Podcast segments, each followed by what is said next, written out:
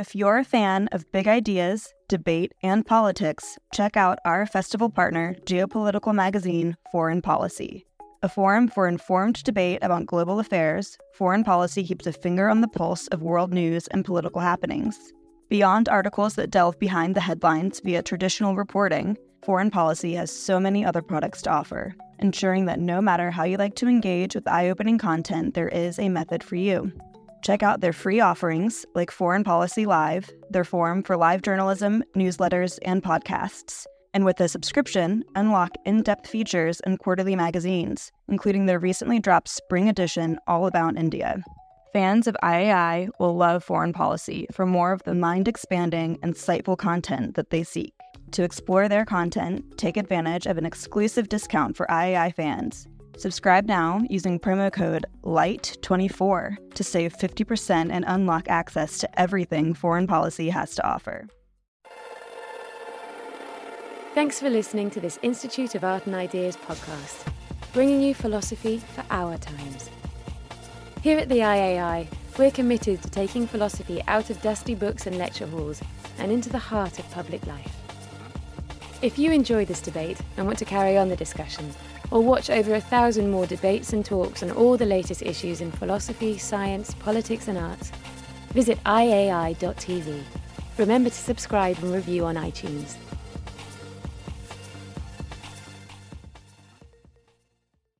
This is a session about rethinking capital, and the theme of the debate is as follows. As China and Russia adopt their own variants, the reign of capitalism seems absolute. Yet there are many who wish for an alternative, and some who claim a final crisis is in the making. Is there a radical alternative that we've not yet discovered? Or is the reality that capitalism is the only viable economic system? So we can do that 55 minutes without any trouble, I'd have thought. Uh, within that, uh, there are supposed to be three themes we're supposed to address. The first is what is capitalism and is its reign absolute? The second is are there viable new alternatives to capitalism? And the third, what does the future hold? And we have an extraordinary panel here. Uh, and, uh, you know, most people in my position say, oh, how terribly privileged you are to, on these occasions. Well, by heaven, this is true. Um, let me on, on the far left, and of course there's no political connotation start at all, is Paul Krugman, who's winner of the 2008 Nobel Prize in Economics and an outspoken criticism of austerity. He's professor of economics at the City University of New York, columnist for the New York Times, and you'll know about his books, not recently, the, uh, most recently, The Conscience of a Liberal and End This Depression Now. Next here is Stephen Dorrell, who's had a remarkable career. He was once the youngest member of Parliament. After that, Secretary of State for National Heritage and Secretary of State for Health and Financial Secretary to Her Majesty's Treasury, and known um, by some people um, as what was the name of that novel written by Oscar Wilde? Uh, and finally, he's now Dorian Gray, of course, I was referring to. Uh, and finally, he's senior advisor for now for KM, uh, KPMG's UK healthcare and public sector practice. He was 35 years in Parliament. And then on my right is uh, definitely the wrong place to put him, is Alex Callinicos, who's editor of International Socialism and professor of European Studies at KCL. He's the author of over 30 volumes, including Imperialism and the Global Economy. Anyway, let's start, if we may, by Alex, your pitch on rethinking capital. Well, we have to start by acknowledging that capitalism is broken. Anyone who um, suggests that capitalism is basically healthy and functioning effectively is kidding themselves and kidding us. Um, Paul, among other leading economists, is engaged in a debate about what's called secular stagnation, which is the problem that if we look at the major economies, as they've recovered from the, the great crash and crisis at the end of the last decade, they uh, grow much more slowly than in the historic pa- past they have. And there's increasing discussion of how maybe the roots of this slow growth, I mean, forget about all the boasts of the, the new government and so on. Uh, unfortunately, not that new. Um, the, the roots of this relatively slow growth lie deep in capitalism as a system. So that's the first point I wanted to make. The second point is uh, before we uh, rethink capital, we, we need to think capital. What is, what is capital? It's very striking. Um, when mainstream economists are asked about capitalism, they usually reply about, about markets. Uh, and that reflects a wholly inadequate understanding of capital itself, which is true even in Thomas, Thomas Piketty's very important book, Capital in the 21st Century. Uh, I, uh, it may, may have, uh, Roger may have sort of insinuated that, uh, that I'm a Marxist. And I certainly think that Marx's approach to, to capital uh, provides a basis for understanding what's, what's going on. Marx understands capital not in the way in which mainstream economists do, as an asset of some kind. For Marx, capital is a social relationship, or more precisely, an antagonistic social relationship, constituted in particular by two things exploitation, the fact that workers um, uh, are forced to labour in a way that uh, provides capitalism with its profits, or capital more precisely, with its profits, and secondly, competition. The capitalists themselves aren't a unified group. They, they themselves have antagonistic relations with each other as they compete, seeking to grab as much of, if you like, the loot, each for themselves, each individual firm, each individual unit of the system. And for Marx, it's the interaction of these two features, exploitation and competition, that means that what we've experienced in the last eight or ten years isn't just a, a terrible accident, a result of corrupt bankers or incompetent politicians, although don't get me wrong, there are plenty of corrupt bankers and incompetent politicians.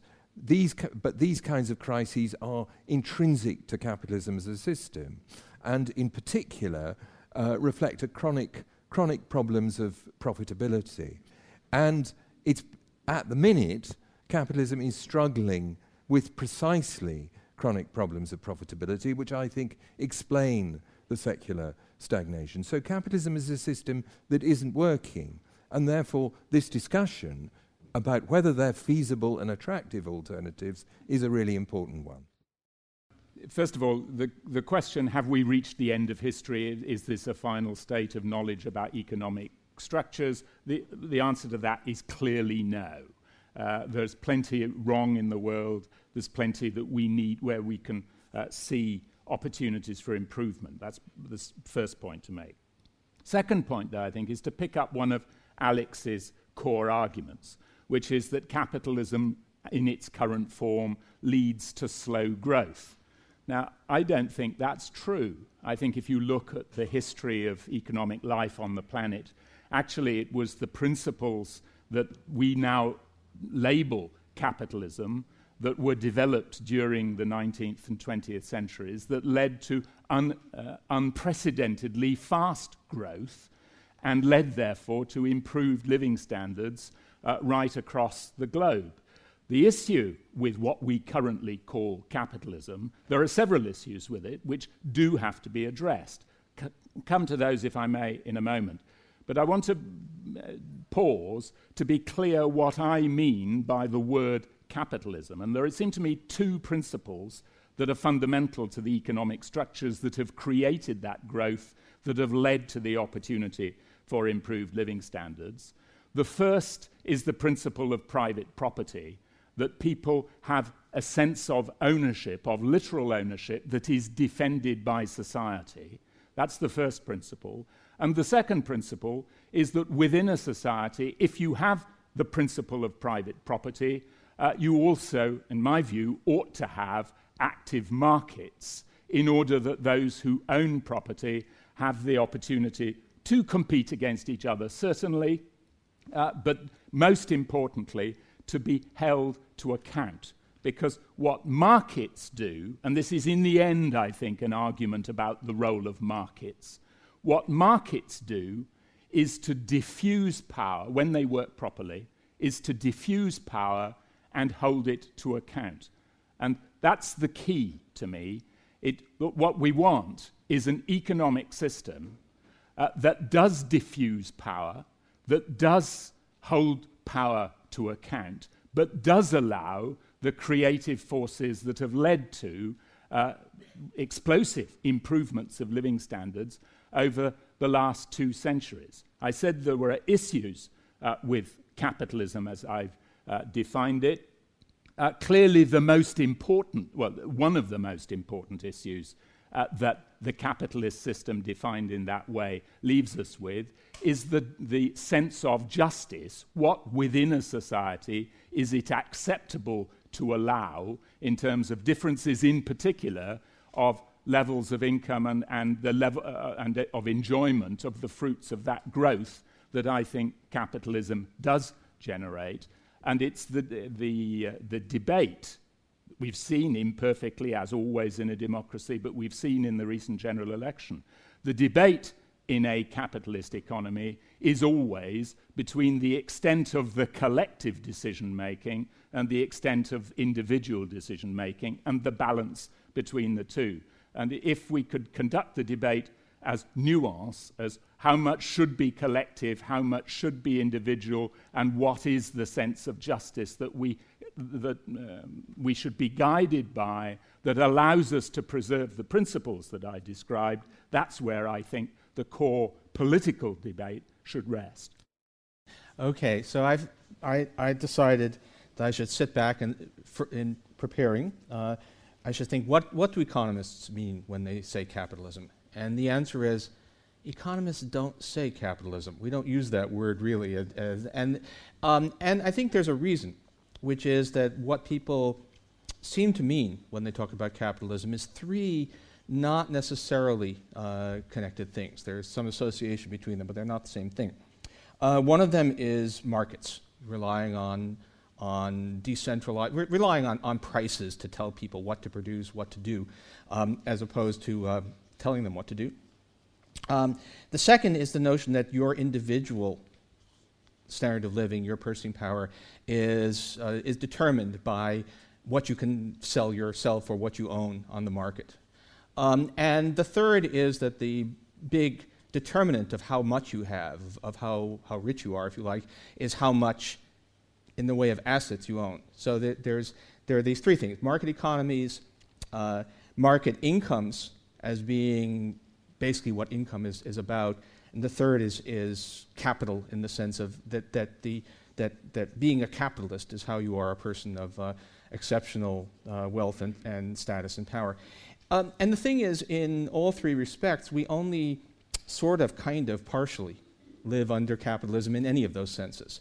Uh, so if you ask about markets, and this is something where I, am just as uh, uh, one of the fu- funny things about market fundamentalists is that they their image of the, the economy we live in tends to be one in which it's all individuals freely contracting with each other. And good god i mean uh, the, that's, that's not the way most people live. Um, we are i was just looking at, at the us numbers. Uh, so um, m- more than half of us private sector employment. So first of all, we, we do have a public sector. People forget that. Even, uh, e- even now, despite the best efforts of, of, some people, we still have a public sector.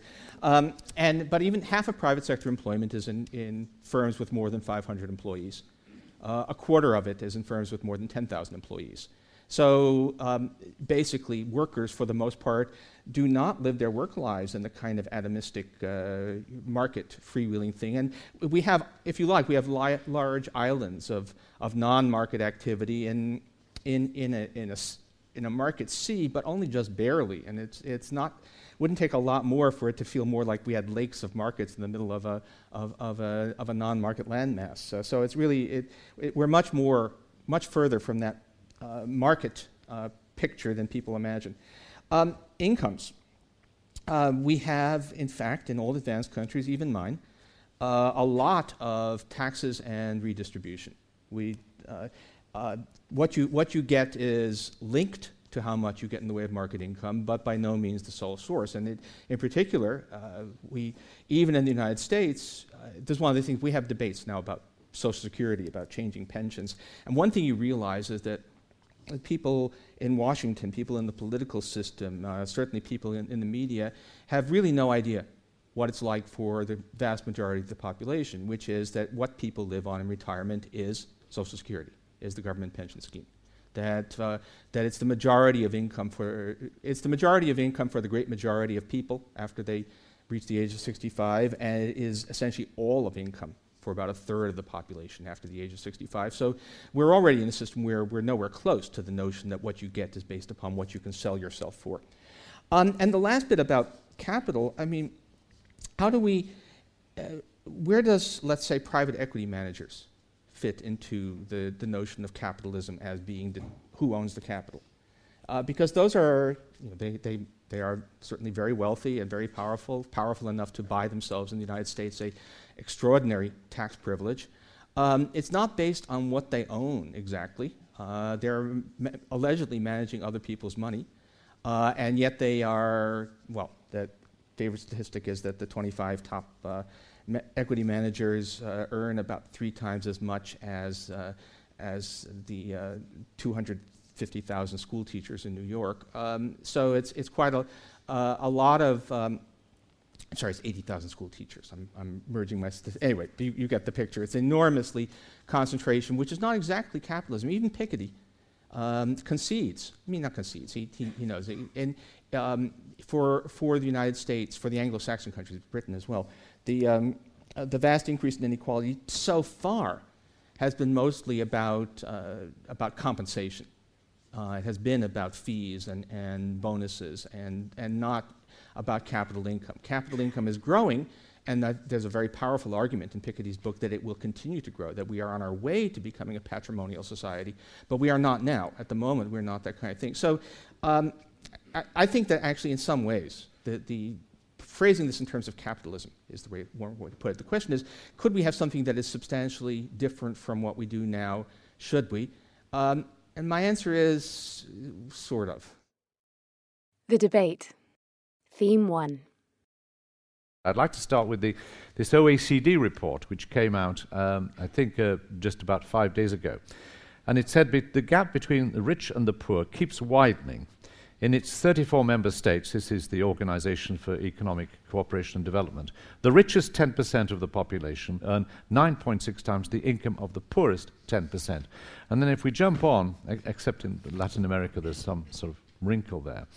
And again, according to uh, Professor Joe Stiglitz from the uh, Columbia Business School, CEOs to get today get pay that's roughly 300 times that of ordinary workers. It used to be 20 or 30 times. No increase in productivity justifies this change in relative compensation. 300 times that of ordinary workers. Used to be 20 or 30 times. Alex, do you think this is inevitable? You've, you've argued that slow growth is inevitable. You, uh, not slow growth in this area of CEO pays. Do you think no. the, we are in, on an inevitable road to greater and greater disparities of wealth as a result of the existing form, at least, of capitalism that we have? Uh, well, it, uh, there's a, as Piketty shows, there's a variation. In the mid 20th century, the gap between rich and poor diminished quite, quite considerably. Um, but uh, uh, since the Second World War, we've seen the progressive um, growth in the gap between, between rich, rich and poor. And I think, and I think one of the interesting things is that this coincides with the, the period in which um, a lot of the public sector restrictions on the operation of capital um, were at l- least reduced and in some cases dismantled. So Paul's right that you've got public sector, all sorts of ways in which the state uh, limits the operation of the, the uh, of private e- economic actors, but those limitations have been reduced. Um, and I think that creates the context in which we've had this gr- growing gap between rich and poor. I, in this context, I think it's, uh, put, putting it politely to Stephen, to say that I, I, it's a problematic to say that markets make people accountable, because what we saw with the financial crisis, which is, uh, which is in a sector where regulation had been dismantled on, a large scale, was precisely the, the bankers who'd run the financial system into the ground not being held to account in any, any ser- well, serious sort can of Can I hold you there and put this, yeah. that question too, uh, Stephen? I mean, I- is this growing disparity inevitable, or do you think there are actions? And do you, are you concerned about it, first of all, or do you say, overall, it may be beneficial.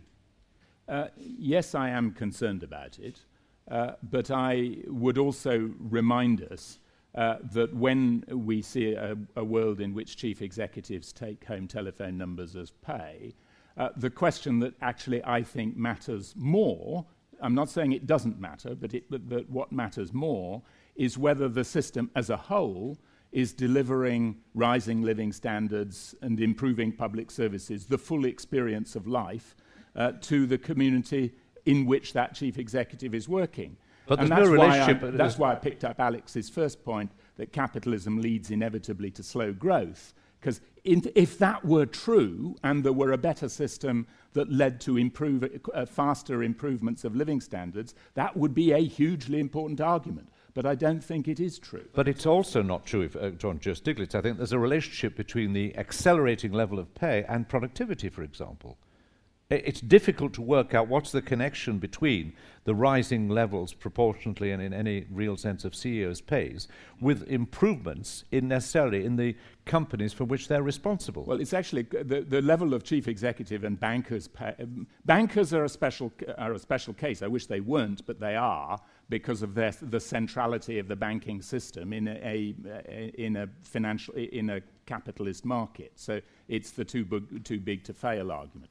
All other producers in a, in a market system that works, and Alex is right to pick me up, I did include the provision that markets hold people to account when they work.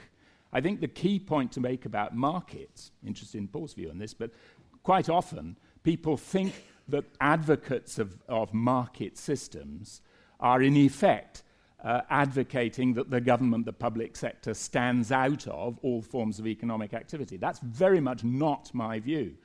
The market is not a state of nature. A functioning, effective market is actually a very elaborate set of rules, the regulators of which need to be all the time fine tuning those rules against the purpose of making the market an effective means of diffusing power and holding, holding it to account. The justification of markets at the center of this system is that they hold people to account and they diffuse power. If they don't do that, the rules should be tweaked in order better to deliver that central purpose. Paul, put, I put that question uh, uh, to you that I raised earlier. Do you think the gap, the increasing gap between rich and poor, is inevitable? Okay. I mean, no, and, and we know that it's not because we actually have a lot of history here. I mean, we've had some system that you would have called capitalism, surely, for the past century plus. And there has by, by no means, that's, it, there is not a story of a monotonically increasing um, income inequality disparities over that period. Uh, it, for both the US and the UK, but especially for the US, um, it's, it's, a, it's a great uh, U shaped thing where we had a extremely unequal society, and before the, the 1930s, uh, it became a much more equal distribution uh, over the course of the 30s and then the war, um, and actually did not start, inequality did not start rising right a- after World War II. It actually stuck in that relatively uh, equal, not by no means totally equal, but relatively equal distribution for about 30 years, and then begins to, inequality begins to increase again rather rapidly after circa 1980.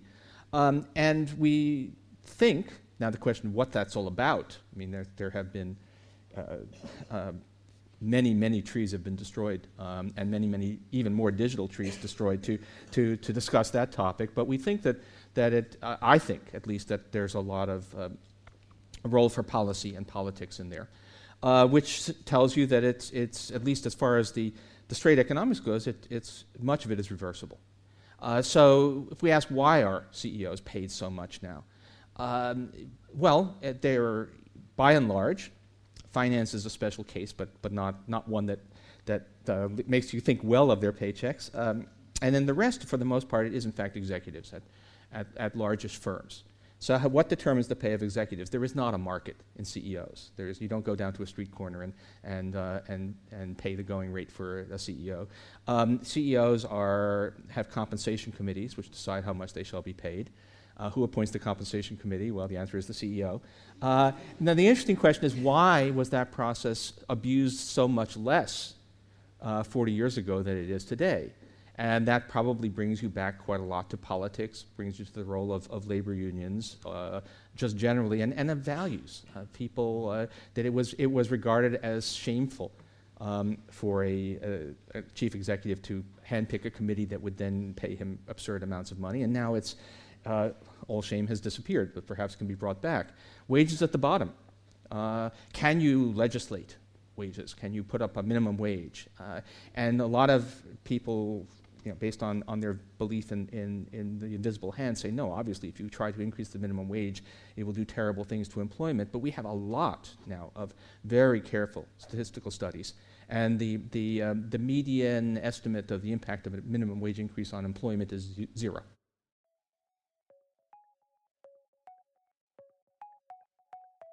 Do you want to hear more from the world's leading thinkers?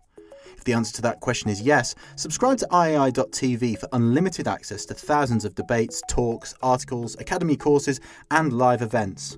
Are you bored of the surface level news, politics, sports, and entertainment coverage on your newsfeed? Go deeper. Get the philosophy behind the news and get the latest big ideas from the world's leading thinkers on subjects at the core of the human condition, life, the universe, and everything in between. It's free for the first month, and there's no commitment to pay, so subscribe now to understand the world beyond the surface level. Theme 2 Can you make a case for a viable new alternative to capitalism? Uh, it partly depends on what you mean by new, because the debate or about viable then. Vi- viable, viable, viable is the important word here, because the debate about capitalism has been going on for about 200 years, and it's very striking how the same issues get aired over again and again. I, I'm essentially in favour of a democratically planned economy. And I, the reason why I think we need a democratically planned economy is because of something that we haven't talked about yet, which is climate change, um, which um, I think is pr- primarily a product of the un- unplanned uh, and blindly driven economic transformation of the world that we've seen under, under capitalism, and which can only be dealt with by, by essentially moving to uh, uh, um, an economy that doesn't rely on the generation of CO2 in the way in which we do, do at the minute.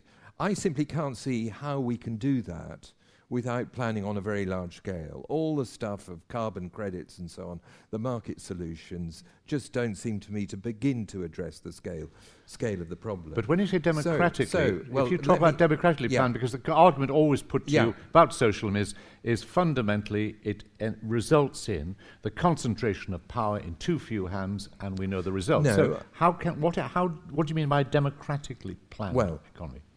What I was going to say was that, the that what we're faced with, I think, is a choice between probably high, highly undemocratic and authoritarian uh, forms of planning imposed from above to deal with increasingly the increasingly uh, devastating effects of climate change, or democratic planning. Democratic planning would involve clearly there need, there need to be decisions at a, as hi- higher level as possible in order to set the broad parameters of economic activity. Then within that, you could ha- with, within that framework, you could have groups of consumers and producers in particular regions, in particular sectors, cooperating to decide eco- economic economic priorities. So I'm not advocating a version of the kind of Soviet system where supposedly there was this thing called Gosplan, the State Planning Commission, which claimed to know everything that was happening in the economy and could anticipate what was happening in advance. That was a form of technocratic fam- fantasy that destroyed itself. But I think that it's possible to develop much more decentralized forms of planning in order to begin to address the problems we'd faced. But does that assume that majorities are always likely to be better informed than experts in a particular field? What happens if the majority, for example, does not accept uh, that man is making a significant contribution to climate change? Well, that's the risk of democracy, isn't it? I know, but I you're mean- proposing a system which you say would be preferable for humanity, and you have to argue, therefore, that the democracy on an issue like individuals on an issue like climate change are going to be rather better or come to better judgments than politicians, perhaps in the existing system, informed well, by experts. Well, there's a lot of scope for improvement, isn't there? At the minute, expert, expert advice and information is handed over to decision makers who are either politicians and bureaucrats on the one hand or the kind of corporate executives that Paul was ta- but talking about. But there will always about. be decision makers, no, yeah, no, but but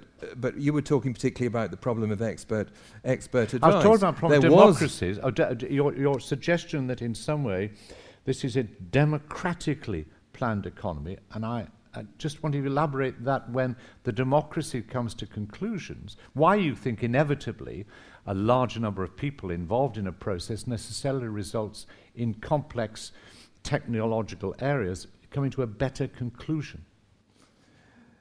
Because economic power in the societies in which we live is in the hands of very small and self interested groups who select the expert advice that suits them and ignores, ignores much of the, the, the information that does, doesn't suit, suit them. I don't think it's a terribly unreasonable assumption to say that if people generally who don't have the same sort of vested interests in the kind of uh, economic patterns under we, uh, we live today were given the chance to decide about these things, they might make a better go of it than the current lot do. Stephen.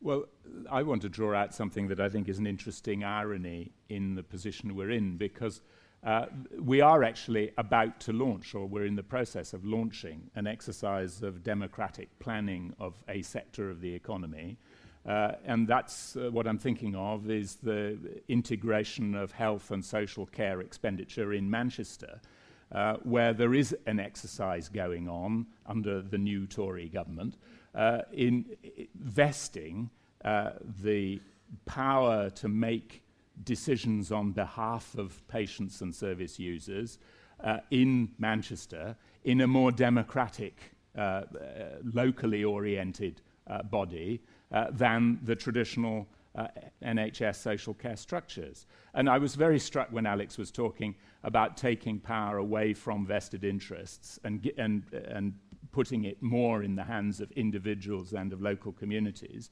which is exactly what I think in that context will I, uh, it's ironic, but I do think it's true that will lead to better decision making. But I think there's a key to make that work effectively, which brings me back uh, to my view, uh, that you'll do that more effectively, certainly by in introducing a bigger democratic voice into that collective decision making. I absolutely agree with that. But also, where possible, allowing individuals to make choices about how their care is delivered, and critically, uh, introducing the role, the, the proposition that if there's a better model of care, from uh, than the one currently provided by the Christie or the, uni- the Manchester University hospitals, we should be open to hear how that could be done better than the current vested interest. So, as uh, I thought it was an interesting opportunity to make the point that these arguments aren't actually as extremely separate as they're sometimes painted as being. Uh, actually, it's the, a, a Tory government, we'll see whether they do it, uh, but is introducing a more democratic uh, planning process into this service, including the principle of contested markets to allow new ideas to deliver better care and better value for money. So, Alex, would you accept this sort of rethinking is possible within a capitalist structure? It doesn't require, require the replacement of it. The, proble- the problem with saying that is that there's um, uh, there is the decentralization that Stephen was describing, but it's in, within the framework of uh, a government economic policy which is driven by au- austerity and, and privatization.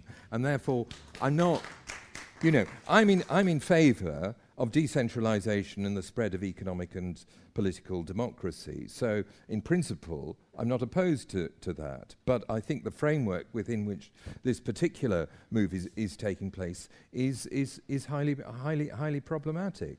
But and I, I don't guess think it's true, isn't it? We can, uh, if we can establish a level of which we're, uh, we, uh, a set of principles we agree about, then the fact uh, we're, we're confining areas of disagreement. Whereas people might have come into this thinking a former Tory cabinet minister and an editor from a Marxist journal, the chances of them finding common ground are relatively remote. I agree. I agree. It's uh, a, a, a, a little, a little surprise. Can I, can I just say one thing about using markets to test alternatives? I mean, I think that's a very important issue in any uh, attempt, at, attempt at planning. I, for me, I think the crucial thing is to have different teams of experts offering different sets of proposals so that people can choose between those, between those proposals. Part of the problem with bureaucratic decision making is that there's a filtering of advice and information, which means that mm. one set of proposals are delivered to people. So I prefer that. Um, if, if you like, competition between teams of experts, then market forms I, I, of competition I, to test. I go quite a long way with you, uh, as long as we understand what we mean by the, by the word expert. Because sometimes, sure. an, sometimes sure. an yeah. expert is simply somebody who's already proved doing yeah. it the traditional way rather than being open to a new idea. Or, or a lobbyist. Right, can I bring oh, in, uh, Paul Krugman, can I bring you in on this and this concept of a, a, democratically planned economy, which is being argued for by Alex? Um, does that make sense to you? Oh boy. Um, look, for, actually, I want to just before, I, I wanted to talk just for a second about climate change, um, which is, I think, rather interesting. I, am kind of shocked at that the notion that you would view uh, carbon taxation or tradable uh, permits uh, as somehow wholly inadequate. Uh, most, most of what I think we know suggests that when you can provide an incentive for people to, to worry about carbon production uh, or activities that lead to carbon emissions, that it actually we, we have you know, limited experience with things like sulfur dioxide, which have, have really worked pretty well. But on the other hand, there's an interesting thing about, about the specific issue. Because well, we, every economist uh, who's willing to admit that there's any problem there will say, oh, yes, the right way to do, is to, to do it is to put a price on carbon, and that's what we should do. But in the United States, we have the problem that uh, the president understands that, people around the president understand that, but the, uh, the um, half of the U.S. political system, and in particular the U.S. Congress, is controlled by people who believe that climate change can't be a problem because God wouldn't let that happen, or something like that. so, um, uh, which leaves you with nothing, which rather weirdly leaves you with nothing on the table except executive action, which is top down planning.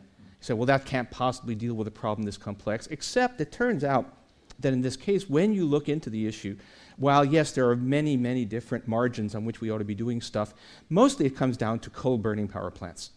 And yes, the president can probably simply order uh, uh, new standards that will uh, prevent the uh, actually already has, basically preventing the construction of any new coal burning plants and will require, over time, shutting down or finding ways to recapture the carbon from existing ones. And the, the planned solution is not quite as good as what we think we could do with a market based solution, but not too bad. So uh, we have this kind of fetishism that everything is mar- must be markets because it's too complex to plan. That, even in this case, is not true. And there are plenty of areas, including, I think, in many cases, uh, health related issues, where in fact planning works better than markets. Uh, so um, the point is to, is to be open minded. Is there something in new besides planning versus markets? And I think the answer is there probably is some scope for having organizations in which people are paid a salary. So they're not, uh, they're not capitalist in the sense that people are earning their income from selling stuff, but which are decentralized where you, where you allow people down at some relatively small, lower level to make decisions, uh, hopefully with, uh, with good intentions. Um, to, so there, there may be some ground which is a kind of a third way. I don't know how far it can extend. But I mean, the main thing is actually that to realize, I think actually this is a problem that the right is more delusional than the left by far on this, that we do not now have an economy of free markets and individual choice. I mean, uh, anybody who really believes that we're living in that kind of world should, should read. Uh, uh, be, be, forced to read two or three months worth of Dilbert comic strips and uh, ask yourself, is that, is that your, your free market economic freedom society being described there? Right, uh, Alex, we had to come back on this before we, I open it up. Well, just uh, very, very simply, I, I don't think the, the pro- I don't think carbon markets address things like fracking.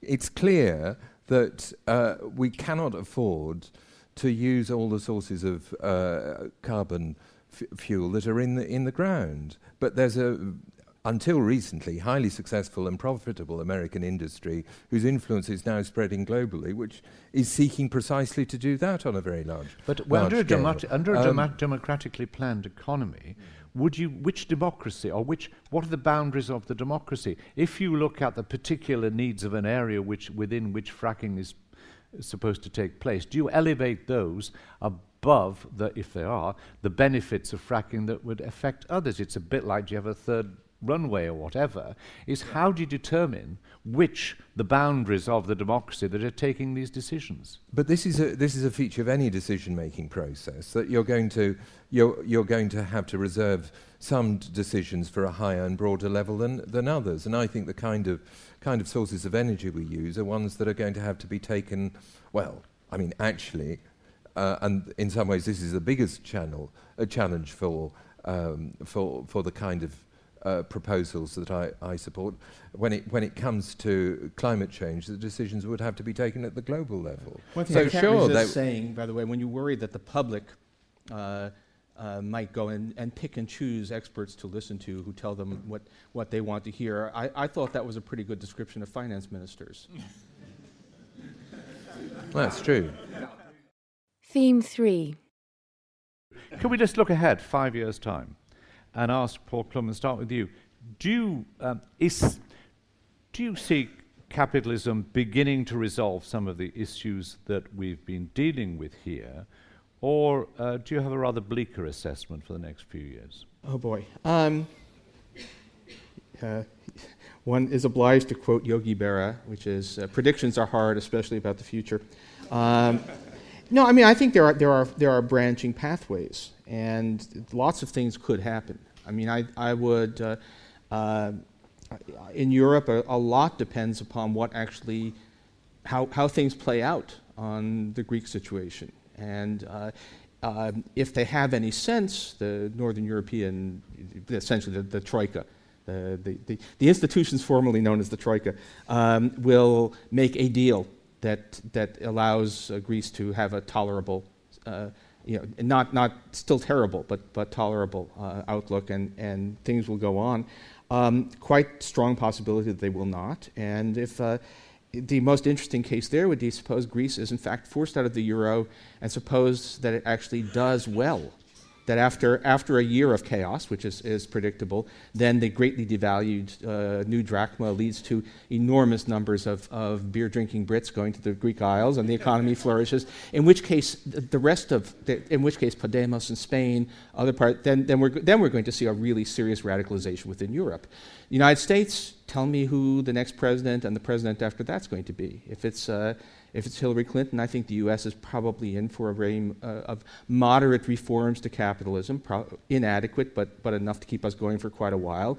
Um, alternatively, we could be headed for uh, you know, return to the, to the Spanish Inquisition or something like that. So um, I think it's, it's really a wide spread of possibilities. Uh, Monty Python returns to the stage. Right. Um, could I ask you, Steve Dorrell? I mean, does, looking ahead to the future, does Europe uh, is Europe the big question that stands in the way, way of any assessment about the crisis in capitalism or whatever?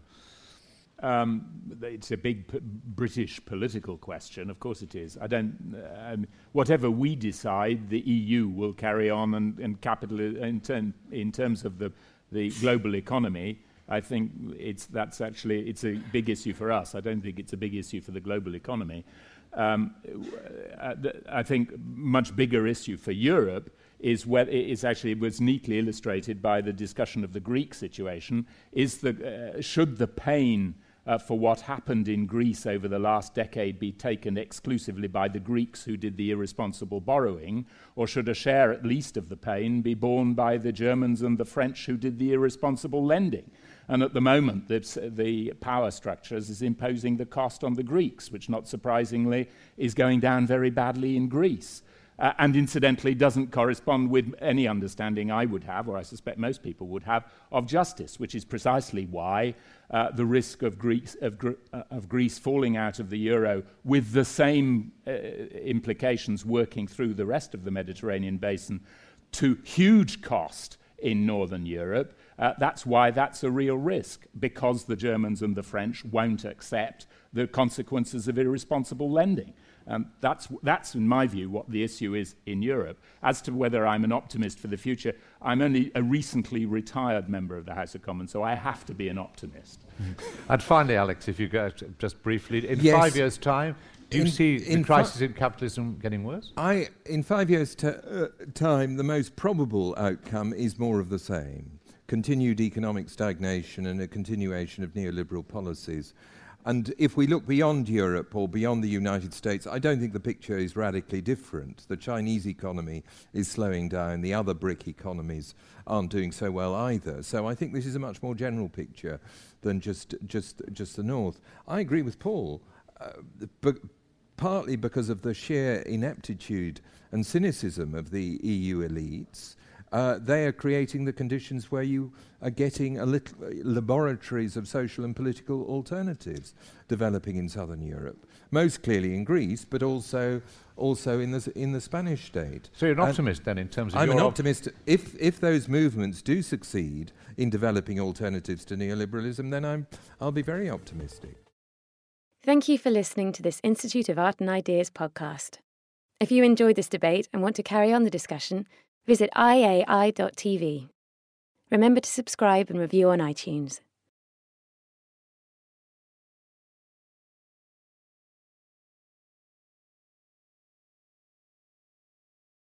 Look around. You can find cars like these on AutoTrader, like that car riding your tail. Or if you're tailgating right now, all those cars doubling as kitchens and living rooms are on AutoTrader too. Are you working out and listening to this ad at the same time? Well, multitasking pro, cars like the ones in the gym parking lot are for sale on AutoTrader. New cars, used cars, electric cars, maybe even flying cars. Okay, no flying cars, but as soon as they get invented, they'll be on AutoTrader.